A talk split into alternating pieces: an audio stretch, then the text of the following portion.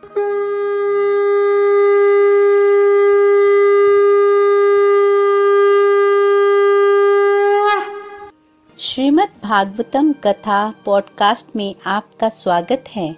Golok express में आइए, दुख दर्द भूल जाइए एबीसीडी की भक्ति में लीन होके नित्य आनंद पाइए। हरी हरि बोल।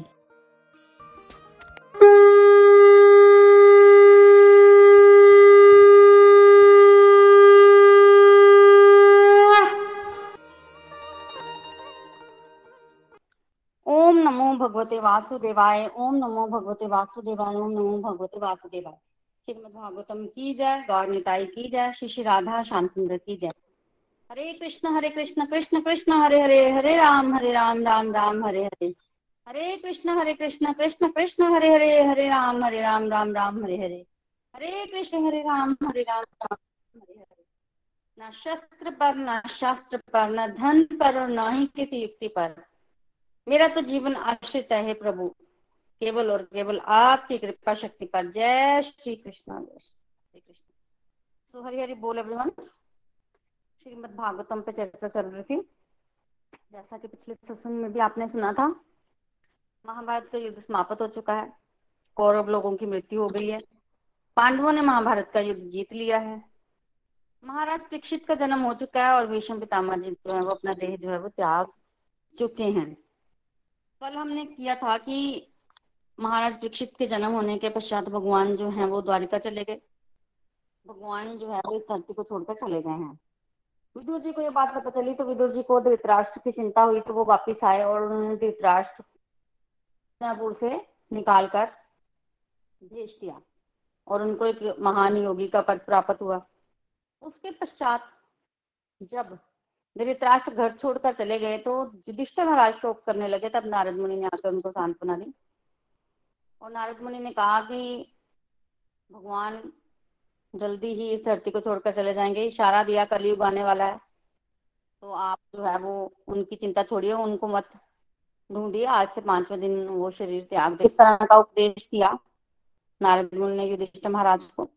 युधिष्ठ महाराज ने उस उपदेश को याद रखा और छह महीने बाद उनको कुछ अपशगुन जो है वो दिखाई देने शुरू हो गए। जो कि कलयुग का संकेत दे रहे थे, जैसे कि उन्होंने किसी लोहार की दुकान पर ताला देखा, पति पत्नी के बीच झगड़ा देखा तो कलयुग से पहले ये सब नहीं होता था। और जब उन्होंने इतना कुछ देख लिया तो उनको समझ में आ गया कि नारद मुनि ने तो इशारा किया ही था कि भगवान जो है वो धरती को छोड़कर चले जाएँगे। तो कहीं ऐसा हो तो नहीं गया कि धरती पर कलयुग आ गया हो। तो अर्जुन को बेसिकली अर्जुन द्वारिका गए हुए थे तो वो भीमसेन से बात कर रहे थे कि अर्जुन भी लौट कर नहीं आया, पाँच महीने हो गए। तो इस तरह से अभी वो भीमसेन से बात कर ही रहे थे कि अर्जुन जो है वो द्वारिका लौट कर आ गए। युधिष्ठिर महाराज ने देखा कि अर्जुन का चेहरा उतरा हुआ है। बहुत से प्रश्न उन्होंने अर्जुन से किया अर्जुन चुप रहा। तब युधिष्ठिर महाराज ने लास्ट में कहा, वो ना हो, कृष्ण रूपी सूर्य अस्त हो गया तब अर्जुन ने कहा कि, बिल्कुल ठीक बोला भैया आपने। भगवान इस धरती को छोड़कर चले गए हैं। और मेरी जो सारी शक्ति थी, वो भी भगवान की वजह से ही थी। भगवान ने जाते समय मुझे संदेश दिया था कि मैं उनकी रानियों को लेकर हस्तिनापुर चला जाऊँ। और जब मैं उनकी रानियों को लेकर हस्तिनापुर आ रहा था तो रास्ते में ग्वाल डाकुओं के समूह ने मुझ पर आक्रमण कर दिया और मैं हार गया और मैं रानियों की रक्षा नहीं कर पाया। हे भ्राता, मैं वही अर्जुन हूँ मेरा रथ भी वही है, वही घोड़े हैं। मेरे हाथों में वही गंडीव धनुष है, वही वान है, जिससे मैंने महाभारत का युद्ध जीता था। पर आज मैं हार गया क्योंकि मेरे साथ वो कृष्ण नहीं थे। कृष्ण की अनुपस्थिति में सब कुछ ज़ीरो हो गया है। और तो और, यदुवंश भी सारा समाप्त हो गया। केवल चार पाँच यदु ही शेष बचे हैं, बाकी सब खत्म हो गए परिवास नामक क्षेत्र में। तो अब मुझे लग रहा है कि ये सब भगवान की इच्छा से ही हुआ है। भगवान इस धरती को, का बोझ कम कर देना चाहते थे और इसलिए भगवान ने ऐसा किया है। ऐसा नहीं है कि भगवान ने जो मुझे भगवत गीता का उपदेश दिया, वो मैं भूल गया हूँ। ये अर्जुन बोल रहा है, वो मुझे याद है। तो अब मुझे लगता है कि अब जो हो गया ना तो मुझे अब उस उपदेश का ही सहारा लेना पड़ेगा। इस तरह से बोलने लग पड़ा। देखिए कि भगवान की रानियाँ जो है वो वृंदावन गई। वहाँ वो कलिंदी से मिली और कलिंदी से जब वो मिली और उन्होंने देखा कि कलिंदी बहुत प्रसन्न है, भगवान की रानियाँ बड़ी उदास थी तो उन्होंने फिर कलिंदी यमुना जी से, यमुना जी का एक नाम कलिंदी भी है, यमुना जी से प्रश्न किया कि आप इतनी प्रसन्न क्यों हैं, हम तो उदास हैं। तब कलिंदी ने बोला कि मुझे तो भगवान से कभी वियोग हुआ ही नहीं, इसलिए मैं प्रसन्न रहती हूँ। आपका वियोग है भगवान से, इसलिए आप जो है वो इतनी प्रसन्न कीजिए प्राप्त होगा तो फिर उन्होंने उद्धव जी से कथा सुनी थी भगवान की। तो अभी यहाँ हमने पढ़ा कि ग्वाल डाकू जो है वो अर्जुन पर उन्होंने आक्रमण किया, रानियों को वो ले गए। तो इसको थोड़ा सा समझिए। भगवान की जो प्रधान रानी है, अष्ट रानियाँ जो प्रधान आठ रानियाँ वो तो भगवान के अंतर ध्यान होते ही उनके साथ ही चली गई। बाकी जो सोलह हज़ार आठ बच गई, वो बेसिकली क्या था कि स्वर्ग की अप्सराएँ थी। एक बार अष्टावक्र मुनि आए। तो अप्सराओं ने अष्टावक्र मुनि को बहुत प्रसन्न किया, उनकी बड़ी सेवा की। इतनी सेवा की कि मुनि ने उनको वरदान दिया कि अगले जन्म में तुम सारी कृष्ण की पत्नियाँ बनोगी। तो जब उन अप्सराओं को ये वरदान मिला तो अप्सराएँ खुश हुई? खुश थी अप्सराएँ? और अष्टवक्र मुनि, जैसा कि नाम से पता चल रहा है, अष्टवक्र मुनि आठ जगहों से टेढ़े थे, इसलिए उनको अष्टावक्र नाम मिला था। जब मुनि जाने लगे तो वो अजीब अजीब चाल चल रहे थे, क्योंकि वो आठ जगह से टेढ़े थे। तो कुछ अप्सराएँ जो है, वो अपनी हँसी नहीं रोक पाई और हंसने लग पड़ी। और जब मुनि ने देखा कि ये अप्सराएँ हंस रही हैं। तो उनको क्रोध आ गया। तब उन्होंने श्राप दे दिया। क्या श्राप दिया? वरदान और जो श्राप होते ना महर्षियों के, वो टाले नहीं जा सकते। तो वो कहने लगे कि अब वरदान तो दे दिया था उसको, अब ये टाल तो नहीं सकते थे। तो श्राप दिया कि भगवान की पत्नी होने के बावजूद भी डाकुओं द्वारा तुम्हारा अपहरण हो जाएगा। तो ये श्राप सुनकर वो युक्तियाँ बड़ी दुखी हुई। बड़ी दुखी हुई युक्तियाँ और उन्होंने बड़े माफ़ी वगैरह मांगी और ऋषि मुनि तो देखिए बड़ी जल्दी प्रसन्न होने वाले होते हैं। जब इन्होंने युक्तियों ने अष्टवक्र मुनि से माफ़ी मांगी तो उन्होंने फिर से कहा कि ठीक है, तुम्हारा अपहरण हुआ, होगा, पर तुम्हारा मिलन जो है वो दोबारा श्री कृष्ण से हो जाएगा। तो आशीर्वाद भी मिल गया। तो इसलिए इन रानियों का अपहरण हुआ डाकुओं द्वारा और बाद में इन्होंने वृंदावन में जाकर फिर कथा भी सुनी उद्धव जी से। और इनका भगवान के साथ संयोग भी हुआ। तो अब कैसे आप ये समझे कि भगवान की रानियों को डाकू ले गए? देखिए, भगवान की रानियाँ जो है, वो दिव्य स्तर पर होती हैं। अगर कोई डाकू उनको हाथ भी लगाता तो वो जल जाता। पर क्योंकि मुनि ने जो है, वो वचन दिया था, श्राप दिया था तो उनका श्राप भी पूरा करना था, इसलिए वो भगवान स्वयं ग्वाल डाकुओं के रूप में आए थे। तो जिन्होंने अपहरण किया, वो कौन थे? वो स्वयं भगवान ही थे। तो भगवान खुद ही डाकू बन के आए और अपनी रानियों का हरण किया क्योंकि उनको श्राप मिला हुआ था एक, और बाद में उनको छोड़ दिया और वो वृंदावन चले गए। और दूसरा ये कि भगवान अर्जुन का घमंड भी तोड़ना चाहते थे। अर्जुन को हमेशा अपने विद्या का कुछ घमंड रहता था। हमेशा थोड़ा घमंड तो रहता ही था। तो भगवान ने शो कर दिया कि वो सारी मेरी ही शक्ति थी। तो इस तरह से हुआ। तो अर्जुन जो है, आप दुखी थे तो भगवान ने जो गीता का ज्ञान दिया था, उसी को याद कर रहे थे हृदय में उसी को याद करते करते वो धीरे धीरे धीरे धीरे भौतिक जो क्लेश थे उससे मुक्त हो रहे थे धीरे धीरे। अब जब महाराज युधिष्ठर ने सुना कि भगवान श्री कृष्ण धरती त्याग कर चले गए हैं, यदुवंश का विनाश भी हो गया है तो उन्होंने सोचा कि अब मैं यहाँ क्या कर रहा हूँ? मुझे भी चले जाना चाहिए। तो उन्होंने भी भगवत धाम लौटने का निश्चय कर लिया। कुंती महारानी को जब पता चला तो कुंती महारानी ने तो उसी समय शरीर त्याग दिया। भगवान का चिंतन किया और शरीर त्याग दिया। और पांडवों ने उनका अंतिम संस्कार किया और उसके बाद जो है पांडव ने, क्या किया पांडवों ने? पांडवों ने अपने पोत्र परीक्षित महाराज को सबसे पहले राजा बनाया, राज्यभिषेक किया उनको। अपनी ज़िम्मेदारी से जो है वो मुक्त हो गए ना? परीक्षित महाराज का यहाँ राज्यभिषेक कर दिया और दूसरी तरफ़ वो भी यहीं रह रहे थे। उनका तो जन्म ही बाद में हुआ था। भगवान के जाने के बाद तो उनको उन्होंने मथुरा का जैसे राज्य दे दिया क्योंकि भगवान पहले मथुरा में ही राज्य करते थे तो इस तरह से अच्छा सा करके उन्होंने क्या किया स्वर्गारोहण मतलब हिमालय की दिशा में प्रयाण किया पांडवों ने। देखिए वर्णन आता है कि पांडव इकट्ठे गए थे साथ में द्रौपदी भी गई थी पर आ, हुआ ऐसे ताकि युधिष्ठिर महाराज ने किसी से कोई संबंध नहीं रखा।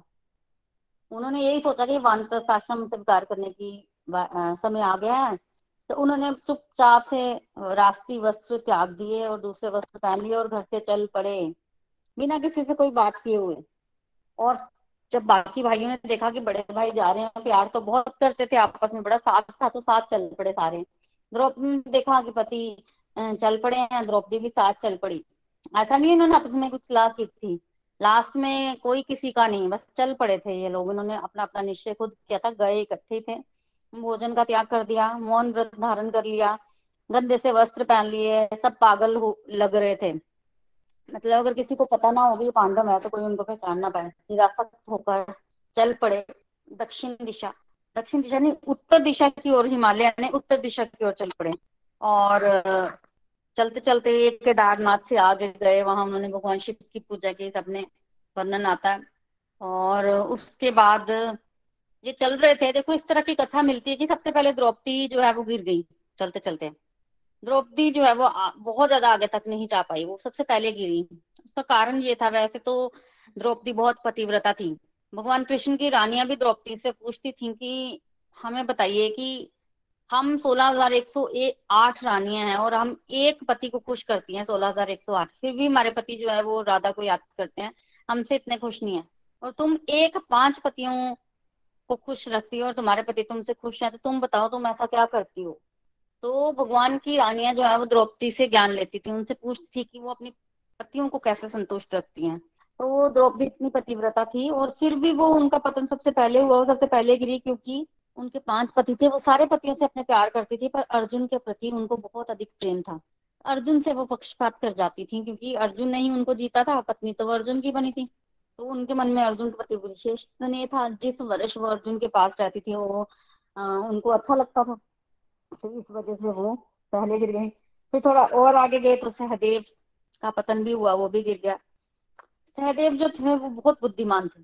अगर आपने महाभारत देखा होगा तो महाभारत में बताया गया था कि सहदेव को पूर्वाभास हो जाता था और बुद्धिमान होते थे वो उनको पता चल जाता था क्या होने वाला है। थोड़ा थोड़ा आभास हो जाता था।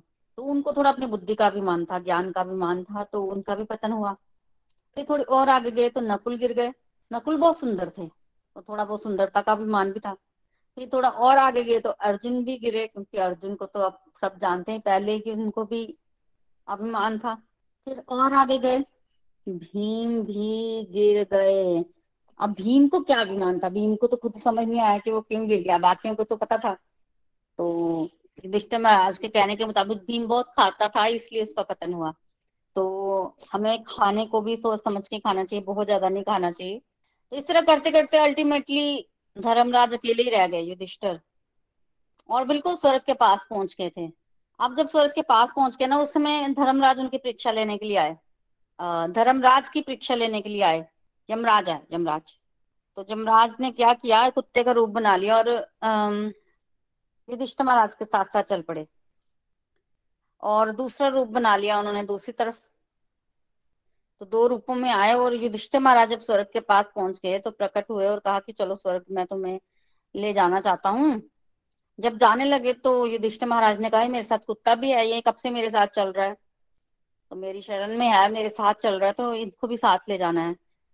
पर उन्होंने मना कर दिया, कुत्ता थोड़ी स्वर्ग में जाएगा। तुम चलो इसको छोड़ दो। अब युधिष्ठिर महाराज कैसे कैसे छोड़ दू? संसार में भी अगर कोई थोड़ा सा साथ चलता है तो साथी बन जाता है, मित्र बन जाता है, उसको छोड़कर मैं नहीं जा सकता। मुझे लेके जाना तो ले जाओ, नहीं लेके जाना मत लेके जाओ, पर मैं कुत्ते को छोड़कर नहीं जा सकता। तो अल्टीमेटली परीक्षा हुई। परीक्षा में युधिष्ठिर महाराज पास हुए और उनको फिर शरीर जो है वो स्वर्ग ले जाया गया। उन्होंने अपने जीवन में कभी भी धर्म का जो है वो त्याग नहीं किया। आज भी उनको जो है वो धर्मराज कहा जाता है। तो इस तरह से पांडवों ने प्रयाण किया। पांडवों का महाप्रयाण जो है वो हुआ। परीक्षित महाराज को उन्होंने राज्य दिया था। देखिए, विदुर जी को भी पता चल गया था कि भगवान इस धरती को छोड़कर चले गए हैं। तो जैसे ही उन्होंने धृतराष्ट्र को निकाला, धृतराष्ट्र ने शरीर त्याग किया। इधर पांडवों को पता चला, कुंती महारानी ने शरीर का त्याग किया, पांडव भी चले गए और दूसरी तरफ़ तीर्थ यात्रा करते हुए विदुर जी प्रभास क्षेत्र पहुँचे और वहाँ उन्होंने भी अपने देह का त्याग किया। और का त्याग करके वो कहाँ गए? वो तो देखिए वो कौन थे? कल हमने डिस्कशन की थी ना, वो स्वयं तो धर्म मतलब यमराज थे। तो उनका पद जो था, वो जिन्होंने जो कि अयरमा ने संभाला था उनके पीछे, जाकर उन्होंने वही पद संभाल लिया और आराम से वहाँ अपना काम जो है वो करने लगे। अब परीक्षित महाराज जो थे, उन्होंने राज्य किया और बहुत सुंदर राज्य किया। परीक्षित महाराज में सारी बड़ी बड़ी क्वालिटीज थी, हमने सुना था। सारे पांडवों की क्वालिटीज इकट्ठे मिलाकर परीक्षित महाराज में आ गई थी। तो उन्होंने बड़े अच्छे से राज्य किया। विराट के पुत्र विराट महाराज थे ना, विराट के राजा, उनके पुत्र से उत्तर। उनकी पुत्री इरावती से उन्होंने विवाह किया। उससे उनको चार संतानें हुई, जिनका नाम था जन्मेजय श्रुतसेन, उग्रसेन और भीमसेन। तो विवाह किया, चार पुत्र हो गए। फिर उन्होंने गंगा के तट पर अश्वमेघ यज्ञ किए तीन। कृपाचार्य के निर्देशन में ये यज्ञ हुए थे। इस तरह से वो पूरे पृथ्वी पर राज्य कर रहे थे। बड़ा अच्छा उन्होंने राज्य किया। उनके राज्य में सब जो है वो खुशी थे। फिर अचानक क्या हुआ? अचानक एक दिन परीक्षित महाराज ने देखा कि मेरे राज्य में लगता है कली जो है उसका प्रभाव बढ़ रहा है। देखिए, परीक्षित महाराज ने कब राज्य किया? जब भगवान धरती को छोड़कर चले गए थे, कलयुग उसी समय प्रवेश कर गया था। तो कलयुग के ही राज्य में परीक्षित महाराज राजा बने और इनका प्रभाव ऐसा था कि कलयुग सिर नहीं उठा पा रहा था। उनका रहना मुश्किल हो गया था। फिर भी कहीं कहीं वो अपना अधिकार जमा लेता था और परीक्षित महाराज को पता चल रहा था कि कलयुग लगता है आ गया। कलयुग मतलब कलहा की जड़। तो यहाँ कलहा है, वहाँ कलयुग है। तो परीक्षित महाराज देख रहे थे कि कलयुग अपना सिर उठा रहा है। कहीं कहीं उनके राज्य में कलहा देखने को मिल रही है। तो क्यों ना मैं कलयुग को मार दूँ? तो जब उनको पता चला तो वो कहाँ गए? दिग्विजय पर निकल गए। दिग्विजय मतलब आप घोड़े पर सवारों को इधर उधर विचरण करते हो। दिग्विजय का यही मतलब होता है। और सभी को अपने अंडर ले लेते हो। तो इस तरह से वो दिग्विजय को निकलेगी। मैं देखो तो सही, कलयुग ने कहाँ कहाँ अपना अधिकार जमाया है और वहाँ वहाँ जाकर मैं कलयुग का तमन कर दूँगा। तो इस तरह से वो घूमने लग पड़े। साथ साथ में अलग अलग राज्यों को देखने लग पड़े। उन्होंने पहले राज्य नहीं देखे थे और थोड़ा बहुत इधर उधर जाकर सुनने लग पड़े। लोगों के बातों सुनने लग पड़े। लोगों से बात करने लग पड़े। पर यहाँ यहाँ परीक्षित महाराज गए, लोग जो है वो भगवान श्री कृष्ण और पांडवों का गुणगान करते ही मिले। एक एक एक एक करके परीक्षित ने सारी कहानियाँ सुनी कि किस तरह से भगवान पांडवों के लिए सारथी बने, दूत बने, मित्र भी थे, गुरु करते थे भगवान पांडवों के लिए। तो मन में इच्छा होती थी परीक्षित के मैं भी सुनू और सुनू इनके विषय में, और सुनू और सुनू, इस तरह से उनके मन में हमेशा इच्छा होती थी परीक्षित महाराज के। चलो, ठीक है? फिर एक दिन परीक्षित महाराज जा रहे थे तो परीक्षित महाराज ने क्या देखा? परीक्षित महाराज ने देखा कि एक गाय और बैल जो है वो खड़े हैं। गाय रो रही है और गाय की शरीर की कांति जो है वो क्षीण हो चुकी है। और गाय जो है उसकी पोजीशन कोई ज़्यादा अच्छी नहीं है मतलब सी। बैल जो है उसके चार पाँव होते हैं, तीन पाँव टूटे हुए हैं और एक ही पाँव पर खड़ा है। तो बेसिकली ये गाय और बैल कौन है? गाय जो है वो पृथ्वी माता है। पृथ्वी माता गाय का रूप धारण किए हुए है और धर्म जो है वो बैल का रूप धारण किए हुए है। और गाय और बैल खड़े हैं। आपस में बात कर रहे हैं। बैल गाय से पूछता है मतलब धर्म ने पृथ्वी पर पूछा, पृथ्वी को पूछा। धर्म पृथ्वी को पूछ रहा है कि तुम तुम क्यों शोक कर रही हो? तुम रो क्यों रही हो? तुम्हें क्या कोई रोग है? कहीं तुम मुझे देखकर तो नहीं रो रही कि मेरे तीन पैर कट गए कहीं तुम्हारा कोई शोषण तो नहीं कर रहा? कहीं ऐसा तो नहीं कि देवताओं लोगों ने यज्ञ किया और तुम्हें आहुति ही नहीं दी? भूख तो नहीं लगी या अकाल तो नहीं पड़ गया? या कलयुग में लोग प्रभावित हो रहे हैं। कलहा बढ़ रही है क्या? तुम उससे तो नहीं दुखी हो? ये जो कलयुग में लोग, देखो कलयुग आता तो इम्बेलेंस हो जाता ना आहार निद्रा, भय मैथुन ये नियम तो नहीं इतने आसानी से मतलब फॉलो होते जितने बाकी युगों में होते हैं। तो कहीं इसलिए तो नहीं तुम दुखी? या फिर तुम इसलिए दुखी हो कि भगवान श्री कृष्ण ने इस धरती का भार उतारने के लिए जन्म लिया था, अवतार ग्रहण किया था। और तुम्हारे ऊपर वो लीलाएँ कर रहे थे, तुम उस समय तो बड़ी खुश थी और अब भगवान जो है धरती को त्याग कर चले गए और तुम अब दुखी हो रही हो। जब धर्म ने इस तरह से पूछा, तब गाय रूपी पृथ्वी ने कहा, क्या कहा? यही कारण है। भगवान इस धरती पर थे तो मैं आनंद से भर गई थी। भगवान जब तक इस धरती पर वृंदावन में रहे थे ना, उन्होंने मतलब ऐसे बोल सकते हैं कि चप्पल नहीं पहनी, जूते नहीं ग्रहण किए। तो भगवान जो है नंगे पाँव चलते थे और भगवान के चरण चिन्ह होते हैं कुछ। वो चिरण चिन्ह जो है वो भूमि पर पड़ते थे। भूमि बड़ी खुश रहती थी भगवान के संयोग में। तभी तो वृंदावन की भूमि को, रज को इतना इम्पोर्टेंस दी जाती है क्योंकि उसमें भगवान के चरण चिन्ह हैं। वो दिखते हैं प्रॉपर जैसे जैसे समय बीतता है, वो धुंधले होते जा रहे हैं, पर वो हैं अभी भी कहीं कहीं तो बड़ी क्लियरली दिखते हैं। तो अब मैं व्यथित हूँ ये देख कर कि भगवान जो है वो चले गए हैं। पृथ्वी माता कह रही है कि भगवान के चरण कमल जिसपे ध्वजा, वज्र, अंकुश पद्म पुष्प जैसे चिन्ह थे, उस चिन्ह को उन चिन्हों को ग्रहण करके मैं अपने आप को सौभाग्यवती समझ गई, समझ रही थी। आनंद ले रही थी बट अब मेरे से उनका वियोग हो गया। इसलिए मैं उनके विरहा को सहन नहीं कर पा रही हूँ। तो इस तरह से धर्म और गाय, बैल बैल और पृथ्वी इस तरह से बातें कर रहे थे। तभी उसी समय क्या हुआ कि वहाँ परीक्षित महाराज आए और उन्होंने क्या देखा कि एक शूद्र जैसा कोई आदमी आया है। और गाय और बैल को पीटना शुरू कर दिया और बैल एक पैर पर खड़ा था ना तो उस एक पैर को भी वो तोड़ रहा था। और बैल जो है, बुरी तरह से कांपने लग पड़ा, डर गया और उसने मूत्र विसर्जन करना शुरू कर दिया। और गाय भी काफ़ी पीड़ित हो रही थी और आँसू बहा रही थी। परीक्षित महाराज ने देखा, ये कौन सा काला काला शूद्र व्यक्ति है जो मेरे राज्य में गाय और बैल को परेशान कर रहा है? ये कौन है? तो परीक्षित महाराज पहुँच गए। मेरे राज्य में निरपराध प्राणियों को मारने की तुम्हारी हिम्मत कैसे हुई? वो भी गाय तुम। तुम यहाँ एक स्थान में इस तरह का कुकर्म कर रहे हो। क्या तुमने सोचा है कि भगवान श्री कृष्ण और अर्जुन तो अब यहाँ नहीं है? अब मैं कोई भी अपराध कर सकता हूँ। यदि तुम ऐसा सोचते तो तुम गलत सोचते हो। तुम्हें मार दूँगा। मृत्यु दंड मिलेगा इस कर्म का तुम्हें। तो परीक्षित महाराज ने रोका उसको शुद्र व्यक्ति को। तब परीक्षित महाराज ने बैल से पूछा, आप कौन है? तीन पैर कैसे कट गए आपके? कौन हो तुम? मेरे से तुम भयभीत मत हो। मैं इस पृथ्वी का राजा हूँ। जब तक मैं हूँ ये शूद्र तुम्हें कुछ नहीं कह सकता। तुम्हारा कुछ नहीं बिगाड़ सकता। तुम्हारे तीन पैर कटे हुए हैं। किसने काटे हैं? इसने तो नहीं काटे। बताओ तुम मुझे। मैं इसको दंड अवश्य दूँगा। तब धर्म रूपी बैल ने उत्तर दिया कि, हे राजा, मैं आपको जानता हूँ, आप रक्षित हैं, पांडवों के वंशज हैं और आपकी वाणी सुनकर मुझे बड़ी खुशी हुई। बिल्कुल पांडवों जैसी बात कर रहे हैं आप। देखिए बैल जो है वो धर्म का प्रतीक है और धर्म जो है धर्म बैल ये जानता था कि कर, कलयुग है और कलयुग में इसी तरह होगा। और मेरे दुखों का कारण कौन है? मेरे पाप कर्म है। इसलिए उसने आरोप नहीं लगाया। ना कली पर आरोप लगाया ना किसी और पर। और बुद्धिमान था बहुत। कलयुग भगवान को भी दोष नहीं दिया। और कहा कि इस जगत में माया शक्ति है ना वो जीव को बड़ा दुख देती है। माया शक्ति द्वारा जीव को दुख मिलता है और जीवात्मा अपने पुराने जन्मों के कर्मों के कारण जो है वो दुखी होता है। तो कोई इल्ज़ाम किसी पर नहीं लगाया और परीक्षित महाराज सुनते सुनते थोड़े खुश हुए। और कहा कि समझ गया मैं कि आप धर्म हैं और आपका जो उत्तर है वो कोई धर्म का ज्ञाता ही दे सकता है। आपने किसी दूसरे पर उंगली नहीं उठाई, भगवान को भी दोषी नहीं माना तो मैं आपको पहचान गया हूँ। आप धर्म है और आपके चार पैर हैं। बेसिकली धर्म के चार पैर होते हैं, तपस्या पवित्रता, दया और सत्य। तपस्या, पवित्रता, दया और सत्य। और ये कलयुग है, इसलिए तीन पैर, तपस्या, पवित्रता, दया, ये टूट चुके हैं और एक पैर सत्य बचा है धर्म का। धर्म के चार स्तंभ होते हैं। कलयुग में तपस्या, पवित्रता और दया, ये रहे ही नहीं। एक सत्य बचा है और सत्य भगवान श्री कृष्ण है। तो कलयुग के चलते, परीक्षित महाराज कह रहे हैं कि तुम धर्म हो और कलयुग के चलते तुम्हारे तीन पैर टूट गए हैं। अब एक पैर बचा है, सत्य है। तुम उस एक पैर के सहारे चलने की कोशिश कर रहे हो, पर ये कलयुग तुम्हारे उस पैर को भी नष्ट करने का प्रयास कर रहा है।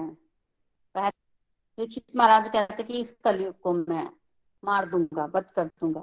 तलवार निकाली। आप जब तलवार निकाली और काले काले उस शुद्ध व्यक्ति को मारने लगे महाराज परीक्षित। तो कलयुग को समझ नहीं आ रहा था कि वो क्या करे तो कलयुग ने क्या किया? महाराज परीक्षित की शरण ग्रहण कर ली। क्योंकि उनको पता था कि पांडवों के वंशज हैं और पांडव लोग अपने शरण में आए हुए व्यक्ति को कभी नहीं मारते तो उन्होंने कली ने शरण ग्रहण की। जब शरण ग्रहण की कली ने तो परीक्षित महाराज कहते हैं कि तुमने मेरी शरण की ग्रहण की है। तो मैं मार नहीं सकता अब मैं। मार नहीं सकता तो तुम ऐसे करो, मेरे राज्य से निकल जाओ। मेरे राज्य में तुम नहीं रह सकते। तब कलयुग कहता है कि आपके राज्य में अगर मैं नहीं रह सकता, पर मैं देख रहा हूँ कि हर जगह तो आपका राज्य है। आप तो विश्व कोई जगह नहीं है जहाँ पर आपका राज्य ना हो मैं जहाँ भी जाऊँगा, आपसे भयभीत ही रहूँगा। आप मुझे शरण, मेरी, मैं आपकी शरण ग्रहण करता हूँ। आप मुझे अपने चरणों में जगह दें और मुझे रहने के लिए भी स्थान दें। मैं आप ही के राज्य में रहूँगा। क्योंकि ऐसी कोई जगह नहीं है जहाँ पर आपका राज्य ना हो। तब चार जगह पर रहने का स्थान दिया। किसने? परीक्षित महाराज ने कलयुग को। देखिए यहाँ पर ना शौनक आदि ऋषि मुनि सूत को स्वामी से प्रश्न करते हैं। कलयुग को परीक्षित महाराज ने जीवित क्यों छोड़ दिया? क्या कारण था? अगर एक शुद्ध व्यक्ति एक बैल को मार रहा है, गाय को तंग कर रहा है तो क्या उसको जीवित छोड़ देना चाहिए? क्योंकि गाय को जो परेशान करता है ना, उसको जीवित रहने का को कोई हक नहीं है और ये कलयुग में ही गाय की दुर्दशा ऐसी हुई है। अदरवाइज़ गायों को कोई दुखी नहीं करता था। तो इसलिए बहुत बड़ी बात है ये। आप देखिए, यहाँ समझने की बात ये है कि माँ भगवान के जो भक्त होते हैं ना, वो इंटरेस्टिंग बनाते हैं चीज़ों को। शौनक आदि ऋषि मुनि प्रश्न पूछ करना और सुनना चाहते हैं और रस लेना चाहते हैं। अदरवाइज़ सूत को स्वामी तो सुना ही रहे थे ना कथा। बीच में प्रश्न भी पूछा उन्होंने मारा क्यों नहीं? तब सूत को स्वामी उत्तर देते हैं कि भाई, महाराज परीक्षित जो है वो सारग्राही थे। सार देख रहे थे ना? उन्होंने देखा कि कलयुग में बड़े सारे दोष हैं, बड़े सारे दोष हैं, पर कलयुग के गुण भी तो हैं। गुण देखें। गुण कौन कौन से कलयुग के? देखिए, सबसे पहला गुण तो कलयुग का यही है कि कलयुग में भगवान की प्राप्ति बहुत ईजी है। पहला गुण, हरि नाम संकीर्तन से भगवान की प्राप्ति हो जाती है। अन्य युगों में तो बड़ी मेहनत करनी पड़ती है। सतयुग में आप बारह साल तपस्या करते हो। बारह साल की तपस्या का फल कलयुग में बारह घंटों के नाम जब से मिल जाता है। ये कंपैरिजन किया गया देखिए तो थोड़े में ही छुटकारा हो जाता है। जब एग्ज़ाम बड़ा टफ आता है ना तो मार्किंग जो है वो लीनियंट हो जाती है। तो कलयुग जो है, कला प्रधान युग है, इसलिए जो मार्किंग है वो लीनियंट हो गई है। जल्दी में ही थोड़ा सा भगवान का नाम लो और भगवान को प्राप्त, आप इजिली कर सकते हो। और कलयुग के क्या गुण है? कलयुग का एक गुण ये भी है कि कलयुग में अगर आप मानसिक पुण्य करते हो तो उसका फल आपको प्राप्त हो जाता है। मान लो आप यहाँ बैठे हो और मन से वृंदावन की यात्रा को चले गए हो, पूरी वृंदावन की यात्रा मन से कर आए हो तो आप वृंदावन यात्रा करके आ गए हो। वो आपको पुण्य मिल जाएगा। बट अगर मन से आपने पाप किया है, किसी के बारे में बुरा सोचा है तो आपको उसका पाप नहीं लगेगा। जब तक हाथ से आपने कर्म नहीं कर दिया, किसी का बुरा नहीं किया, तब तक आपको पाप नहीं लगेगा। तो ये एक विशेष गुण है कलयुग का, जो बाकी युगों में नहीं मिलता। तो ये भी गुण है कलयुग का। इसके अलावा कलयुग में भगवान के पूर्ण अवतार, भगवान और चैतन्य महाप्रभु ने आना है। उस समय तो आना ही था ना भाई तो चैतन्य महाप्रभु भी, राधा कृष्ण, मिलित तनु आएँगे इस धरती पर, और वो आस्वादन करेंगे। तो इतने सारे कलयुग के गुण देखते हुए सारग्राही परीक्षित महाराज ने कलयुग को मारा नहीं, रहने के लिए स्थान दिया। देखिए, ये जो राधा भाव है ना, ये बहुत ऊँचा है। एक बार ना भगवान श्री कृष्ण बैठे थे तो उनकी परछाई पड़ रही थी। तो भगवान श्री कृष्ण ने देखा, परछाई पड़ रही है, ये किसकी परछाई पड़ रही है? तो भगवान श्री कृष्ण ने सखियों को बोला, देखो देखो, ये किसकी परछाई है, देखो। तो जब सखियाँ आई और सखिया ने देखा कि श्याम सुंदर बैठे उनकी परछाई पड़ रही है तो सखियाँ बड़ी खुश हुई। सखियों ने उस परछाई को देखकर जो कुछ भी आस्वादन किया, वो सुंदर बोल रहे हैं, सखियों को पता नहीं क्या हो गया क्या कर रही है ये? कहने का मतलब कि भगवान की रूप, माधुरी भगवान की परछाई सखियाँ तो इंजॉय कर रही हैं, पर भगवान तो भगवान कह रहे हैं, पता नहीं इनको क्या हो गया। भगवान आस्वादन नहीं कर पा रहे हैं। तो भगवान वही सोच रहे थे कि वो भाव, वो राधा रानी का भाव, वो उनकी इंजॉयमेंट मैं तो नहीं अनुभव कर पाता कभी। उस बात को हम ग्रहण करना तो भगवान श्री कृष्ण के लिए भी पॉसिबल नहीं है। कोशिश की उन्होंने, वो आए चैतन्य महाप्रभु बनकर राधा रानी के भाव में। इसीलिए कि वो भाव का पता तो चले, पता तो चले इनको मज़ा क्या आ रहा है? मुझे तो कुछ मज़ा नहीं आ रहा है। कौन है ये परछाई। तो भगवान कहते हैं कि, पूछा भगवान ने कि मतलब मैं कैसे, मुझे तो कुछ नहीं दिख रहा इस परछाई में। मैं कैसे इसका मज़ा ले सकता हूँ? सखिया बोलते तो राधा ही बनना पड़ेगा। मज़ा लेना था राधा बनोगे तो पता चलेगा। तो फिर वही बनता हूँ तो भगवान कलयुग में चैतन्य महाप्रभु बनकर आए। तो तब उनको पता चला क्या भाव होता है। तो भगवान के लिए वो भाव ग्रहण करना थोड़ा भगवान के अलावा कोई ग्रहण भी नहीं कर सकता। तो तो ये सब सोच कर उन्होंने चार स्थान दिए दीक्षित महाराज को रहने के लिए। कौन कौन से चार स्थान? जहाँ पर जुआ खेला जाता है, यहाँ पर नशा किया जाता है, जहाँ पर वह विचार होता है, यहाँ पर पशुओं का वध होता है। मतलब मदिराले कसाई खाना और यहाँ पर जुआ खेला जाता है और इलिसिट सेक्स यहाँ पर इस तरह की चार चीज़ें होती है, वहाँ पर कलयुग को रहने की आज्ञा दी गई। अब कलयुग कहता है कि इन चार जगहों में मैं नहीं रह सकता क्योंकि आपके राज्य में चार चीज़ें बहुत कम होती हैं, होती ही नहीं। तो मैं कहाँ रहूँगा? तो मुझे एक और स्थान दीजिए। तब जब एक और स्थान की मांग की, तब महाराज परीक्षित ने कलयुग को सोने में रहने के लिए जगह दी, गोल्ड। कौन सा गोल्ड? जो ईमानदारी से कमाया गया, वो नहीं। वो सोना जो किसी को धोखा दे के कमाया गया हो, जो सही तरीके से ना कमाया गया हो तो वहाँ रहने की, उस धन में रहने की जो है वो जगह दे दी। और जब इस तरह की पाँच स्थान मिले तो कलयुग वहाँ से चुपचाप चला गया और कलयुग को समझ में आ गया कि जब तक महाराज दीक्षित है, तब तक वो तो राज्य नहीं कर सकता। इसलिए उसको महाराज परीक्षित की शरण में ही रहना पड़ेगा। तो वो जो स्थान उसको मिले थे, उसी में रहता था इधर उधर नहीं देखता था। और दूसरी तरफ़ महाराज परीक्षित ने धर्म के जो तीन पैर टूटे हुए थे, उनको भी जोड़ दिया। जब तक महाराज परीक्षित रहे, तब तक जो है वो धरती पर सत्य जैसा एटमोस्फेयर रहा। कहने का मतलब ये है, शिक्षा यहाँ से लेने वाली ये है कि जब तक हम लोग कलयुग में रहकर ये चार चीज़ें अगर नहीं करते हैं तो हम सतयुग में ही रह रहे हैं। यहाँ पर ये चार पाँच चीज़ें होती है, वहीं कलयुग का निवास होता है। और अगर हम ये चार पाँच चीज़ें नहीं कर रहे हैं तो हम कलयुग में भी सतयुग के एटमोस्फेयर में ही रह रहे हैं। और भगवान का नाम जब तो इस तरह से भगवान ने क्या किया? कलयुग का निग्रह किया। कलयुग को साधा, उसको पूरा लिमिट में परीक्षित महाराज ने कलयुग पर लिमिट लगाई और फिर वो वहाँ पर रहते रहे। बहुत प्यारा राज्य किया परीक्षित महाराज ने। किस तरह से उन्होंने और आगे राज्य किया और उनका कैसे वो इस शरीर को छोड़कर धरती पर से गए, इसका वर्णन जो है वो हम अगले सत्संग में करेंगे। हरे कृष्णा हरे कृष्णा, कृष्ण कृष्णा, हरे हरे हरे राम हरे Ram Ram Ram, Hare Hare. Busy through the body free as a soul hari hari bol hari hari bol transform the world by transforming yourself radhe krishna so hari hari bol everyone आज के लिए मेरी तरफ़ से इतना ही चलिए अब हम आगे बढ़ते हैं अपने रिव्यू सेक्शन की तरफ़ सबसे पहले हम चलते हैं विजय जी की तरफ़ हरी हरी बोल हरी हरी बोल हरी हरी बोल प्रीति जी सबसे पहले तो व्यास पीठ को शत शत नमन और जिस तरह से आपके मुखारविंद से हम श्रीमद भागवतम की कथा सुनते हैं, न केवल आनंद आता है, बल्कि ऐसे लगता है कि जीवन सफल हो गया। कल के सत्संग में भी आपने विदुर जी की जन्म कथा सुनाई थी, कि कैसे विदुर जी भगवान के प्योर डिवोटी थे, साक्षात यमराज का रूप थे। इसीलिए तो वो ठीक बात को ठीक, गलत बात को गलत कहते थे, किसी से डरते नहीं थे।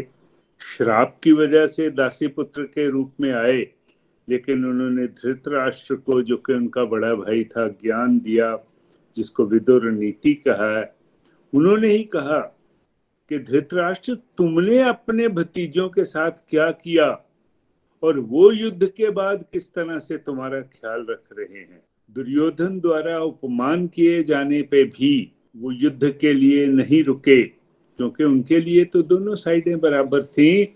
तीर्थ यात्रा पे निकल गए, छत्तीस साल तक तीर्थ यात्रा पे रहे। उनकी एक और क्वालिटी थी कि उन्होंने कभी ये नहीं बताया कि वो धृतराष्ट्र को लेने आए हैं, गांधारी को लेने आए हैं। उनको ये पता था। उद्धव जी से उन्हें पता लग गया था कि भगवान कृष्ण छोड़ के चले गए हैं, लेकिन उन्होंने कभी इस बात को नहीं बताया। ये सब एक परम विद्वान, परम पुरुष के लक्षण होते हैं। लेकिन वो चाहते थे कि धृतराष्ट्र चाहे कैसा भी हो, मेरा बड़ा भाई है, मैंने उसका भी उद्धार करना है।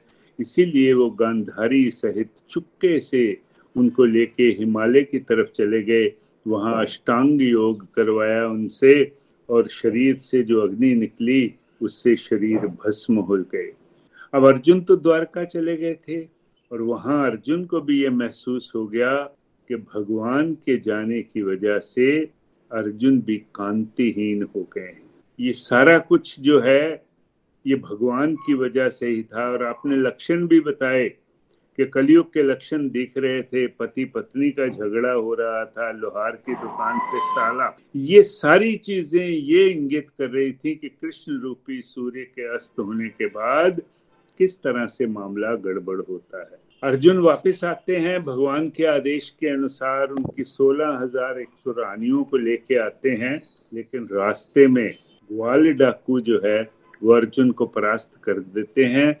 तब अर्जुन को रियलाइज़ होता है कि वो ज़ीरो हो गया है प्रभु के बिना। लेकिन अर्जुन ने भगवान से गीता का उपदेश लिया था, अब उसे गीता के उपदेश का ही सहारा है। और ये जो भगवान की सोलह हज़ार रानियाँ हैं, क्योंकि आठ उनकी पटरानियाँ तो भगवान के साथ ही चली गई थी, इनका जब वृंदावन में कालिंदी यानी कि यमुना जी से मिलन होता है तो आपस में विचारों का आदान प्रदान होता है कि हम सोलह हज़ार रानियों के पास एक ही काम था भगवान को खुश करना, हम तो उसमें कामयाब नहीं हुए, लेकिन आप भगवान को कैसे खुश करती हैं? तो यमुना जी ने, कालिंदी जी ने यह कहा कि मैं तो भगवान को अपने आप से कभी अलग मानती ही नहीं हूँ तो वियोग का सवाल ही पैदा नहीं होता। फिर आपने इन सोलह हज़ार रानियों की कथा सुनाई कि इन्होंने अष्टावक्र की बहुत ही सेवा करी थी और अष्टावक्र ने इन्हें वरदान दिया था कि आप भगवान कृष्ण की रानियाँ बनोगी। लेकिन अष्टावक्र क्योंकि उनका शरीर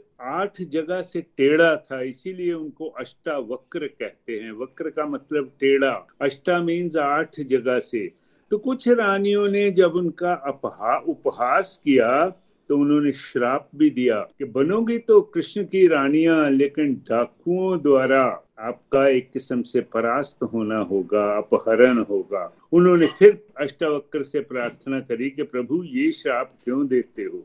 और आपने ये भी बताया कि बड़े लोग जो होते हैं, और ख़ास तौर पे उस समय में उनका ना तो श्राप टलता है, ना वरदान टलता है।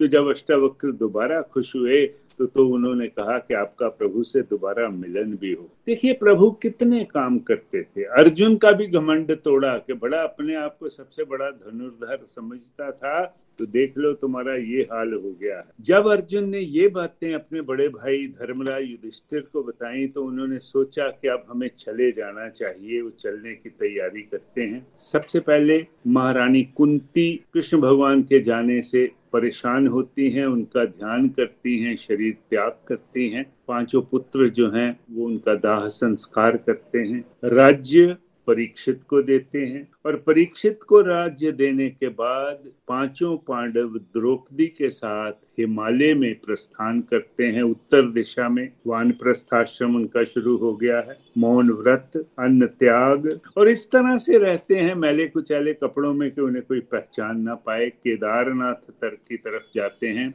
सबसे पहले द्रौपदी गिरती है और उसका कारण उन्होंने आपने बताया कि द्रौपदी के थे तो पाँचों पति, परंतु क्योंकि अर्जुन उन्हें जीत के लाए थे स्वयंवर में तो उनका अर्जुन के प्रति मोह ज़्यादा था। इस वजह से द्रौपदी का पहले पतन हुआ। सहदेव को अपने बुद्धिमान होने पे बहुत मान था, ज्ञान का अभिमान था तो फिर वो गिरे। नकुल को सुंदरता का अभिमान था, फिर वो गिरे। अर्जुन को अपने बहुत बड़े धनुर्धर होने का अभिमान था, फिर वो गिरे। भीम गिरे, क्योंकि भीम खाते बहुत थे।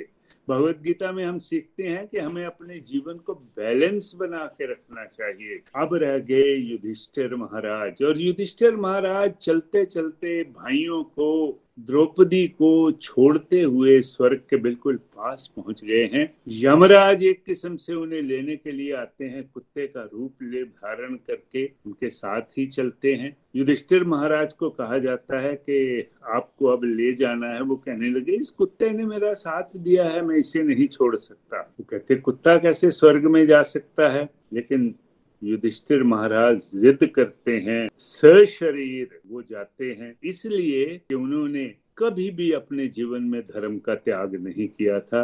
आपने इतने सुंदर तरीके से पांडवों के प्रयाण की कथा हमें सुनाई और फिर इसके बाद परीक्षित महाराज की कथा कि किस तरह से उनमें पांडवों की सभी क्वालिटीज थी। विराट पुत्री उत्तरा से उसका पानी ग्रहण संस्कार हुआ।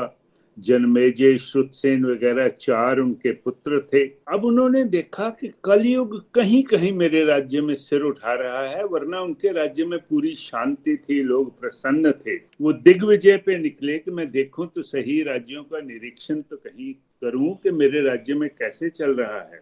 प्रजा क्या फील करती है? और उन्हें बड़ी खुश होती थी कि जब वो प्रजा के मुँह से बातें सुनते थे, भगवान कृष्ण की, पांडवों के गुणगान की और परीक्षित महाराज तो श्रवण की पराकाष्ठा है। ये श्रीमद भागवतम जो हम सुन रहे हैं, ये परीक्षित महाराज ने जब उनके सात दिन रह गए थे सुखदेव महाराज से सुनी थी और परीक्षित श्रवण की जैसा मैंने कहा, पराकाष्ठा है। वहाँ वो क्या देखते हैं कि गाय और बैल आपस में बातें कर रहे हैं, गाय माता बहुत दुखी है और बैल के देखते हैं कि चारों में से तीन पाँव टूटे हुए हैं, वो एक ही पे खड़े हैं। फिर आपने ये बताया, ये गाय माता जो है, ये पृथ्वी है और बैल जो है वो धर्म का प्रतीक है। बैल गाय माता से पूछता है कि आप परेशान क्यों हो? क्या सूखा पड़ा हुआ है? क्या अकाल है? क्या आपको देवता लोग यज्ञ भाग नहीं देते हैं? क्या आप इसलिए परेशान हो कि भगवान कृष्ण अपनी लीलाएँ समाप्त करके चले गए हैं? फिर धरती माता गाय के रूप में बताती है कि जब भगवान यहाँ थे तो बहुत आनंद था। भगवान अपने कोमल पाओ से जब चलते थे तो उनके चरण चिन्ह ब्रज में थे, चरणों की धूली थी। इसीलिए ब्रज की धूली को बड़ी पावन धूली कहा जाता है कि उनके निशान थे, ध्वजा थे, पद्म थे। मेरे से भगवान के जाने का वियोग सहन नहीं हो रहा। और फिर परीक्षित महाराज क्या देखते हैं कि काला सा, भयंकर सा, दैत्य सा लगने वाला एक शूद्र जो है, वो बैल का जो चौथा पाँव है, उस पर प्रहार कर रहा है, उसको तोड़ने की खुशी कर रहा है। परीक्षित महाराज उसे रोकते हैं और फिर ये शिक्षा मिलती है कि जीवात्मा को अपने पुराने कर्मों की वजह से ही ये सारा कुछ होता है। कलयुग आ रहा है। कलयुग के आपने चार चिन्ह, चार लक्षण बताए। तपस्या, पवित्रता, दया और सत्य, ये धर्म के चार पाँव हैं। अब पहले तीनों, तपस्या, पवित्रता, दया तो हो गए, समाप्त। एक चौथा सत्य रहा। वो इसलिए कि भगवान कृष्ण सत्य के प्रतीक हैं और ये भी नष्ट हो रहा है। परीक्षित जब कलयुग को मारने लगते हैं तो कलयुग तो बड़ा चालाक है। वो शरणागत हो गया। अब शरणागत जब हो गया तो परीक्षित उसको मार तो सकते नहीं, पर परीक्षित ने उनको कहा कि आप मेरे राज्य से भाग जाओ यहाँ तुम्हारे लिए कोई जगह नहीं है। तो कलियो कहने लगा, भगवान, सभी जगह तो आपका राज्य है। मुझे जगह तो दीजिए, मैं आपका शरणागत हो गया हूँ। तो भगवान परीक्षित महाराज उसको कहते हैं कि, भाई, अगर तुमने रहना ही है, अब शरणागत हो गए हो, मैं कुछ नहीं कर सकता। तो मैं तुम्हें वो चार जगह देता हूँ, जहाँ द्युत क्रीड़ा हो रही हो, जहाँ नशा मतलब मदिरालय हो, जहाँ व्यभिचार, इलिसिट सेक्स हो रहा हो पशुओं की हत्या हो रही हो। कलयुग भी बड़ा चालाक था, वो कहने लगा, आपके राज्य में तो ये चीनी चीज़ें होती ही नहीं है। मुझे रहने को जगह तो दीजिए। तो फिर परीक्षित महाराज सोच के कहते हैं कि अच्छा जहाँ धोखे से, बेईमानी से, गोल्ड, सोना जो है, वो है, तुम वहाँ रह सकते हो। बेसिकली आपने ये भी बताया कि शौनक आदि महर्षि जो हैं, ये सूत जी से प्रश्न कर रहे हैं और सूत गोस्वामी इन प्रश्नों के उत्तर दे रहे हैं। पर फिर आपने अंत में ये भी बताया कि कलयुग के फ़ायदे भी बहुत हैं। कलयुग में हरि नाम करने से मुक्ति प्राप्ति होती है, भगवान की प्राप्ति बहुत जल्दी होती है। पर है ये कलयुग कलह प्रधान युग, जो काम सतयुग, त्रेता और द्वापर में बड़ी मेहनत से करना है, वहाँ प्रभु प्राप्ति बड़ी मुश्किल है। वो कलयुग में आसानी से हो जाती है।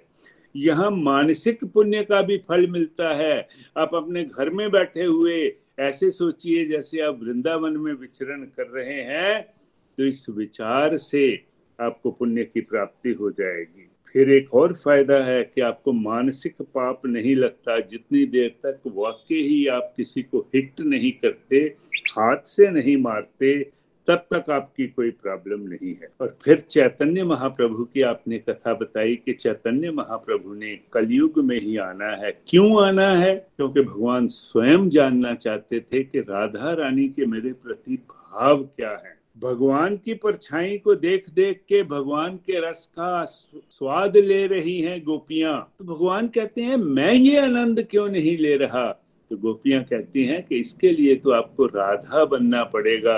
इसीलिए चैतन्य महाप्रभु के रूप में जब भगवान आए तो उनका एक्सटीरियर जो एक्सटर्नल पोर्शन था, वो तो पुरुष का था, लेकिन जो हृदय था, वो स्त्री रूपा था, राधा रानी का था, तभी तो राधा जी के, कृष्ण जी के प्रति जो भाव थे, उनका अंदाज़ा वो लगा पाए कलयुग तो चला गया, ये कह के प्रभु से परीक्षित जी से ये मान के तो परीक्षित जी ने धर्म के, बैल धर्म का प्रतीक था, उसको तीनों पैर जोड़े। इतनी सुंदर कथा थी और इतने भावपूर्ण ढंग से आपने हमें सुनाई कि आनंद आ गया। श्रीमद भागवतम की कथा है ही ऐसी। श्रीमद भागवतम की कथा के बारे में कहा जाता है कि जो इसका केवल श्रवण मात्र कर लेता है, वो जन्म जन्मांतरों के दुखों से पार हो जाता है, उसका जीवन सफल हो जाता है। प्रीति जी, एक बार फिर आपको शत शत नमन, कोटि कोटि नमन, जब भी आप भागवत की कथा हमें सुनाती हैं, ऐसे लगता है मनो आपके मुँह से फूल झड़ रहे हैं और हम लोग सभी मंत्र मुग्ध होके उसका रसास्वादन करते हैं। हरी हरी बोल हरी हरी बोल। हरी हरी बोल विजय जी। बहुत ही ब्यूटीफुल हमेशा की तरह आपने बड़ी अच्छी समरी जो है वो दी है। आई थिंक सबका सत्संग जो है वो रिवाइज हो गया है। हरी हरी बोल हरी हरी बोल बहुत ब्यूटीफुल चलिए अब हम आगे बढ़ते हैं। हमारे साथ रेणु से देव जी हैं। रेणु जी कुछ कहना चाहते हैं? हरी हरी बोल हरी बोल एवरीवन व्यासपीठ पर बैठे प्रीति जी आपको शत शत नमन। आ, सच में हमारी पूरी कथा को समराइज कर दिया विजय जी ने तो उसके लिए बहुत बहुत आभार। मैं समराइज तो नहीं करूँगी बट जो मेरा इससे अंडरस्टैंडिंग बनी है उससे क्विकली थोड़ी सी अपनी लर्निंग को शेयर करने की कोशिश करूँगी। जैसे आपने कथा का आरंभ ही स्टार्ट वहाँ से किया कि भगवान श्री कृष्ण अब धरती से जा चुके हैं और अपशकुन देकर और साथ ही साथ अर्जुन को एकदम से हताश देकर युधिष्ठर जी समझ गए हैं कि नारद जी जिस बात को बोल के गए थे, अब वो समय आ गया है, वो पॉइंट पे आ गए हैं और उन्होंने समझ लिया कि भगवान चले गए हैं। भगवान चले गए हैं तो अर्जुन पर क्या असर हुआ? है अब अर्जुन आकर भगवान की कृपाओं को याद कर रहा है। आजीवन उसे अहंकार रहा कि मैंने किया, मेरे, मेरी शक्ति के कारण हुआ। लेकिन अब एक एक करके श्रीमद भागवतम में बहुत प्यारा वर्णन आता है। एक एक करके उसने सारी कृपाओं को याद किया। चाहे वो द्रौपदी को पाने की हो, चाहे भगवान की कृपा से स्वर्ग में रहकर दांडीव धनुष पाने की हो, चाहे शिव से उनको शक्ति मिलने की हो। मतलब कहने का भाव यही कि हर एक कृपा को अर्जुन याद कर रहा है। और साथ ही साथ वो अपने उस भाव को भी बता रहा है कि जो काम वो अब नहीं कर पाया भगवान श्री कृष्ण के बिना, कि उनकी पत्नियों को डाकुओं से बचा नहीं पाया। तो ये भी बहुत प्यारी एक मेरी यहाँ लर्निंग बनी है कि जब ये पत्नियाँ वृंदावन में, ब्रिज में जाती हैं तो ये किससे मिलती हैं? यमुना महारानी से। यमुना महारानी तो आनंद में है। ये आनंद में क्यों रहती हैं? जैसे बहुत ही प्यारा कि दोनों भगवान की भक्त हैं, दोनों भगवान की पत्नियाँ हैं। एक संयोगिनी और एक वियोगिनी। संयोगिनी हम हर समय भगवान को अपने आसपास देखती है और आनंद लेती है। और जो वियोगनी जो भगवान से दूर हो गई हैं, उनको याद कर कर के वो आनंद लेती हैं। तो ये भी उनकी तरफ़ से हम सबको एक लर्निंग है, चाहे संयोग हो, चाहे वियोग हो, हमें भगवान को ही याद करना है। देन इसके बाद अर्जुन ने धीरे धीरे अपनी सारी कृपाओं को याद करते करते उसे याद आया भगवान के चरण कमलों का चिंतन करते करते कि भगवान ने मुझे गीता का उपदेश भी दिया था। इसीलिए हम सबको रेकमेंड है कलयुग में रेपिटेशन बार बार हम गीता का कथाओं का श्रवण, भगवान की लीलाओं, कथाओं का चिंतन करते जाएँगे। तो चाहे कैसा भी दुख हो, चाहे कैसी भी स्थिति हो, भगवान के चरण कमले और उनकी कथा ही हमें उस दुख से बाहर निकाल सकती है। इसके बाद हमने सुना आपके माध्यम से कि जब युधिष्ठर ने ये सुना तो उन्होंने अपनी सारी ड्यूटीज़ की, राज्य का कार्यभार उन्होंने परीक्षित को सौंपा और साथ ही क्या किया? उन्होंने एकदम से मौन व्रत ले लिया। उन्होंने बिल्कुल अपने भाइयों को बिल्कुल रिस्पॉन्स नहीं किया, ना ही उनकी बात सुनी और ना ही कोई जवाब दिया। और भाई तो युधिष्ठर के साथ आजीवन रहे तो वो भी उनके पीछे पीछे चले गए। मतलब कहने का भाव ये हमें लर्निंग दे रहे हैं युधिष्ठर महाराज जी के माध्यम से, कि जब सब ड्यूटीज़ आपकी पूरी हो जाए तो हम सबको धीरे धीरे अपना मोह जो हम फंसा लेते हैं, मेरे बच्चे, मेरा घर, मेरा पति, बाहर से हम सबको ये रिस्पॉन्सिबिलिटीज पूरी करनी है। लेकिन अंताकरण से अपना लक्ष्य जो है उसकी प्राप्ति का एकमात्र उपाय करते रहना है। और आपने ये भी बताया कि सभी जो हैं द्रौपदी से लेकर भीम तक ये पहले ही स्वर्ग जाने से पहले ही अपना शरीर त्याग चुके थे। आ, लेकिन युधिष्ठर सशरीर जा पाए बिकॉज़ ये धर्म पर हमेशा कायम रहे। तो बद्रीनाथ के आगे जब हम जाते हैं स्वर्ग रोहन के लिए तो वहाँ एक जगह है कहा जाता है हम वहाँ गए तो नहीं बिकॉज़ मौसम खराब था। तो वहाँ जगह है जहाँ से शरीर युधिष्ठिर जी एक कुत्ते के साथ ऊपर गए थे और वो कुत्ता स्वयं ही यमराज थे, उनकी परीक्षा लेने के लिए आए थे। और साथ ही आपने ये भी बताया कि अर्जुन का घमंड तोड़ने के लिए जो लास्ट में भगवान तोड़ना चाहते थे बिकॉज़ अब वो टाइम आ चुका था, अर्जुन भी जाने वाले थे यहाँ से तो उन्होंने ही अपनी पत्नियों को श्राप भी दिलवाया और डाकुओं से उनका अपहरण भी करवाया। और डाकू भी वो खुद बन के आए और साथ ही उनको ये भी वर दिलाया कि उनका भगवान से संयोग भी हो जाएगा। और संयोग कहाँ होगा? जहाँ भगवान की लीलाओं, कथाओं के माध्यम से हर समय वृंदावन में भगवान वास करते हैं। देन आपने परीक्षित महाराज जी का जो है चरित्र आरंभ किया। आज परीक्षित महाराज जी का राज्य कैसा था? उन्होंने दिग्विजय करने के लिए। दिग्विजय वही इंसान कर सकता है जो दिल खोल के दान करता है, जो धर्म को कायम रखना चाहता है। ये परीक्षित महाराज कोई अपना वहाँ पर सेट करने नहीं गए थे दिग्विजय करने के लिए, वो ये देखने गए थे कि कहीं कलयुग तो नहीं आ गया। तो कलयुग को देखने के लिए और उसका सिर ना उठा पाए, इसलिए वो जा जा रहे थे। जिसे आपने बताया कि जैसे स्टार्टिंग में ही जब ये पॉइंट डिस्कस हुआ था, उसी समय शौनक जी से पूछा गया था कि ये प्रश्न, ये ऐसे बेकार में ना पूछा जाए। अगर इसका रिलेट भगवान की कथा से है तो हमें इस चीज़ को सुनाया जाए, क्योंकि भगवान के जो भक्त हैं वो सिर्फ़ और सिर्फ़ भगवान से जुड़ी हुई बातें ही सुनना चाहते हैं। यहाँ पर एक और लर्निंग जो मुझे बड़ी प्यारी लगी कि बैल और गाय दोनों रो रहे थे। आपस में अपने अपने दुखों को डिस्कस कर रहे थे। गाय माता को बैल ने क्या पूछा कि तुम्हारे ऊपर जो अत्याचार हो रहे हैं, पृथ्वी के ऊपर तरह तरह के बहुत सारे अत्याचार हो रहे हैं, क्या तुम उनके लिए व्यथित हो? लेकिन गाय का एकमात्र आंसर क्या है कि भगवान मुझे छोड़कर चले गए हैं। दूसरी तरफ़ बैल से हम क्या सीख ले सकते हैं? जब बैल को परीक्षित जी ने पूछा कि आपके तीन पाँव कहीं कलयुग ने तो नहीं तोड़े? ना आप कौन हैं? तो उन्होंने भी अपने रोने नहीं रोए। उन्होंने ये कहा कि मेरे कर्मों का दुख था ये मेरे कर्मों के कारण हुआ है। मैं ये नहीं आ, मैं मतलब मुझे ऐसा किसी ने नहीं कहा। तो हम सबको भी यहाँ पे लर्निंग है। गाय भी रो रही है दुखी है लेकिन भगवान की याद में और जो बैल हैं उन्होंने भी ये रोना नहीं रोया। कि दूसरों ने मेरे साथ ये किया है या वो किया है। हमें भी ऐसा नहीं करना, आरोप नहीं लगाना। हर एक दुख के पीछे भी भगवान का एक बहुत प्यारा डिवाइन प्लान ही होता है। अगर बैल एक पाँव पे ना होता तो शायद परीक्षित जी कलयुग से ये वार्ता ही ना करते। ऐसा हो नहीं सकता। भगवान की कथा तो पहले से ही सेट है बट हम सबको लर्निंग यहाँ मिल रही है। कलयुग के आपने हम सबको बहुत प्यारे प्यारे जो बेनिफिट्स है वो बताए कि हरि संकीर्तन से कैसे हम बहुत जल्दी भगवान का प्रेम प्राप्त कर सकते हैं। बारह साल की तप से बारह घंटे में ही हम वो फल प्राप्त कर सकते हैं। लेकिन भागवत गीता के माध्यम से हमने ये सीखा है कि हमें फल नहीं चाहिए, हमें तो अपना डिवाइन अकाउंट स्ट्रॉन्ग करना है ताकि हम परमात्मा के पास जा पाए। इसके बाद जो लास्ट में मेरी एक बहुत ही प्यारी लर्निंग मुझे लगी कि हम सबको हमेशा यही करना है कि चाहे जो मर्ज़ी हो जाए, हमें सत्य का साथ, यानी कृष्णा का साथ नहीं छोड़ना। और वो साथ हमें कहाँ से मिलेगा? वो साथ हमें मिलेगा भगवान की लीलाओं से, कथाओं से। आपने चैतन्य महाप्रभु का भी वर्णन किया और थोड़ा सा उस, उनको भी हाईलाइट किया इस पॉइंट को। कलयुग में भगवान श्री कृष्ण चैतन्य आए हैं। बैल के तो तीनों पाँव परीक्षित जी उस समय जोड़ गए थे, लेकिन उनके जाने के बाद वो फिर से टूट गए होंगे, पक्का। और भगवान के सत्य को बचाने के लिए चैतन्य महाप्रभु स्वयं आए। उन्हीं की कृपा से हमें गोस्वामी के माध्यम से वृंदावन मिला। भगवान की लीलाएँ, कथाएँ। भगवान की लीला कथा और भगवान, इन दोनों में कोई अंतर नहीं है। अगर कोई इनको समझे, चैतन्य महाप्रभु की शरण में रहे तो वो सच में सत्य पर कायम रहेगा और ऐसे ही आगे बढ़ता रहेगा।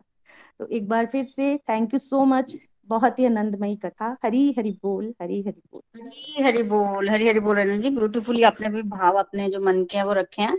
बिल्कुल राधा कृष्ण है और लीला है और नाम जब हमने करना है, पर धीरे धीरे धीरे धीरे हमें पता चलता है कि ये सब कुछ हमें चैतन्य महाप्रभु के थ्रू जो है वो प्राप्त होगा और उनकी कृपा जो है वो नित्यानंद प्रभु की कृपा से प्राप्त होगी और ये सब समझाने के लिए भगवान ने स्वयं अपने मंजरी जो है, मंजरी को राधा रानी ने स्वयं गोस्वामी के रूप में जो है वो भेजा है। तो जो अष्ट प्रधान मंजरियाँ हैं, वो षड गोस्वामी और और वो सारी की सारी आठ की, आठ ही धरती पर आई, जिनमें से छह तो छठ गोस्वामी के लाए और बाकी की दो जो है, उन्होंने तो अपना नाम ही लिखवाने से मना कर दिया। इसलिए छह गोस्वामियों का वर्णन जो है वो किया जाता है हमेशा। तो वो सारे के सारे इस धरती पर आए और उन्होंने उस उपासना को हमारे सामने रखा और ये सब कलयुग पर जीवों, कलयुग के जीवों पर कृपा करके हुआ है क्योंकि कलयुग में ऐसे भगवान की भक्ति करना थोड़ा टफ है, कलह का युग है। इसलिए भगवान ने हमें फैसिलिटेट किया है। तो हमें इसका फ़ायदा उठाना चाहिए। भगवान जो है वो हम पर असीम असीम कृपा जो है वो कर रहे हैं। बाकी रेणु जी, आपने बहुत बढ़िया वर्णन किया। हरी हरी बोल thank you for sharing Hari बोल हरी बोल चलिए एक लास्ट रिव्यू हम ले लेते हैं। हमारे साथ नीनू जी हैं। नीनू जी, कुछ कहना चाहते हैं?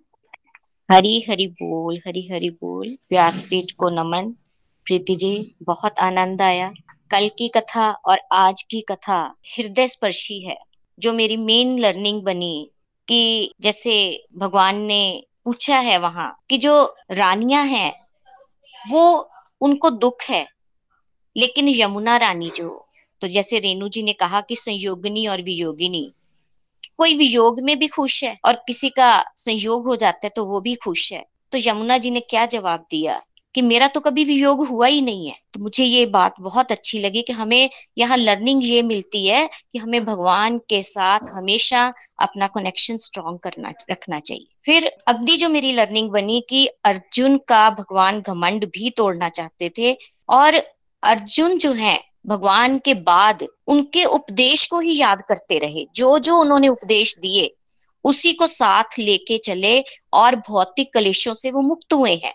तो यहाँ हमारे लिए ये लर्निंग है कि हमें जो भगवान के बिल्कुल जीवित जो शब्द हैं, वो हमेशा हमें याद रखने हैं। भगवान हमेशा उस भगवत गीता के माध्यम से हमारे साथ हैं। हमें कभी भी अगर कोई लो फ़ेज़ आ जाता है या हाई फ़ेज़ आता है तो हम कई बार एक्सट्रीम हैप्पीनेस में चले जाते हैं या बहुत दुखी हो जाते हैं, लेकिन हमें भगवान को हमेशा, भगवान के उपदेशों को याद रखना है। भगवत गीता के माध्यम से जो जो बातें हमें समझाई गई हैं, वो हमेशा उनको याद रख। और एक तीसरी जो मेरी लर्निंग बनी है कि अपनी ड्यूटीज़ या जब हमारी रिस्पॉन्सिबिलिटीज पूरी हो जाए तो हमें फिर भगवान की तरफ़ प्रस्थान कर देना चाहिए, जो युधिष्ठिर जी ने किया और उनके भाइयों ने उनको फॉलो किया है। युधिष्ठिर जी चुपचाप वहाँ से निकले हैं, लेकिन भाई भी बिना उनसे कोई प्रश्न किए उनके पीछे पीछे चल पड़ते हैं। लेकिन साथ साथ मुझे ये भी बात बड़ी अच्छी लगी कि कैसे कैसे किसका पतन हुआ है। पहले, सबसे पहले द्रौपदी जी का, क्योंकि उनका अर्जुन के प्रति विशेष स्नेह था। फिर आपने बताया कि सहदेव का पतन हुआ क्योंकि वो बुद्धिमान थे और उसका उनको अभिमान हो गया। नकुल जी सुंदर थे। कहने का भाव है कि ये अलग अलग तरीके से हमें हमें प्रतीक हमारे लिए ये बता रहे हैं कि हमें भी अपनी बैलेंस्ड लाइफ जीनी है। अगर भीम जी खाना बहुत खाते तो भगवत गीता में भी हमें ये बताया गया है कि अधिक खाना, अधिक कम खाना अधिक सोना और कम सोना, ये दोनों ही हमारे लिए नुकसानदायक है। तो हमें बैलेंस्ड जीवन कैसे जीना चाहिए? और इसके बाद जो और मेरी एक लर्निंग बनी कि जैसे रेणु जी अभी बता रहे थे कि गाय और बैल दोनों ने अपना अपना अपना दुखड़ा एक दूसरे को सुनाया है, लेकिन उन्होंने किसी पर आरोप नहीं लगाया। गाय भगवान को याद कर रही है और बैल क्या कर रहा है? वो धर्म का प्रतीक है। उसने क्या कहा कि मेरे दुखों का कारण मेरे पाप कर्म है। और इस बात से हमें भी ये बात याद रखनी है लर्निंग लेनी है कि हमें कभी भी किसी पर ब्लेम गेम नहीं करनी है। हमें ये सोचना है कि जो भी मेरे अगर दुख आ रहे हैं तो मेरे कर्मों के कारण आ रहे हैं। अगर मुझे कुछ अच्छा हो रहा है मेरे साथ तो ये भी मेरे कर्मों के कारण ही मिल रहा है। कि जो जो, जैसे आप हमेशा बताते हो ना कि जो हमने पेन ड्राइव में स्टोर किया होता है, वही पेन ड्राइव हमारी बॉडी के साथ आती है। क्योंकि बॉडी तो चेंज होती है, लेकिन वो पेन ड्राइव मन, बुद्धि, अहंकार वाली उसमें जो हम फ़ीड करेंगे, वही हमें आगे मिलेगा। तो ये बातें आज मुझे बहुत अच्छी लगी। और आपने वो स्थान बताए हैं कि कहाँ कहाँ कलयुग है, जुए में, नशे में, व्यभिचार, या जहाँ पशुओं की ऊपर उनका अत्याचार होता है। और साथ ही आपने ये भी बता दिया कि और पांचवी जगह कहाँ रह सकता कलयुग? जहाँ सोना सोना मतलब कि जहाँ बेईमानी से धन कमाया गया हो तो वहाँ पर भी उसका स्थान है। और जो लास्ट मेरी लर्निंग रही है कि हरि नाम से प्राप्ति बहुत जल्दी होती है कलयुग में, हम थोड़ा सा भी प्रयास करते हैं और उसका अभ्यास करें विश्वास के साथ तो हमें भगवान बहुत जल्दी अपने धाम तक ले जा सकते हैं। और हमें कलयुग में मानसिक पुण्य मिलता है। अगर हम मन से सोच लेते हैं कि हम यहाँ यात्रा कर रहे हैं तो और सच में हम वहाँ पहुँच भी जाते हैं और वहाँ के दर्शन भी कर आते हैं। Thank you so much Preeti ji. Hari Hari बोल हरी हरी बोल। बहुत आनंद आया आज की कथा। हरी हरी बोल मीनू जी आपने भी बड़े अच्छे मन के भाव रखे हैं। ब्यूटीफुल आपकी लर्निंग्स थी बहुत कुछ सीखने के लिए। हरी हरी बोल हरी हरी बोल। थैंक यू फॉर शेयरिंग तो चलिए आज के सत्संग को हम यही कंक्लूड करते हैं आरती के साथ। श्री भागवत भगवान की है आरती। पापियों को पाप से है तारती। श्री भागवत भगवान की है आरती। पापियों को पाप से है तारती। ये अमर ग्रंथ, ये मुक्ति पंथ, ये पंचम वेद निराला, नव ज्योति जगाने वाला। ये अमर ग्रंथ, ये मुक्ति पंथ, ये पंचम वेद निराला, नव ज्योति जगाने वाला। हरि नाम यही हरि धाम यही यही जग मंगल की आरती। पापियों को पाप से है तारती। श्री भागवत भगवान की है आरती। पापियों को पाप से है तारती। ये शांति गीत पावन पुनीत पापों को मिटाने वाला हरि दर्श दिखाने वाला ये शांति गीत पावन पुनीत पापों को मिटाने वाला हरि दर्श दिखाने वाला। ये सुख करनी, ये दुख हरनी, श्री मधुसूदन की आरती। पापियों को पाप से है तारती। श्री भागवत भगवान की है आरती। पापियों को पाप से है तारती। ये मधुर बोल जगफंद खोल सन्मार्ग दिखाने वाला, बिगड़ी को बनाने वाला। ये मधुर बोल जगफंद खोल तन्मार्ग दिखाने वाला, बिगड़ी को बनाने वाला। श्री राम यही, घनश्याम यही, ये प्रभु महिमा की आरती। पापियों को पाप से है तारती। श्री भागवत भगवान की है आरती। पापियों को पाप से है तारती। पापियों को पाप से है तारती। पापियों को पाप से है तारती। गोलोक एक्सप्रेस से जुड़ने के लिए आप हमारे email address info at Golok express dot O द्वारा संपर्क कर सकते हैं या हमारे व्हाट्सएप या Telegram number seven zero one eight zero two six eight two one से भी जुड़ सकते हैं। आप हमसे फेसबुक पेज और यूट्यूब चैनल के माध्यम से भी जुड़ सकते हैं। हरी हरी बोल।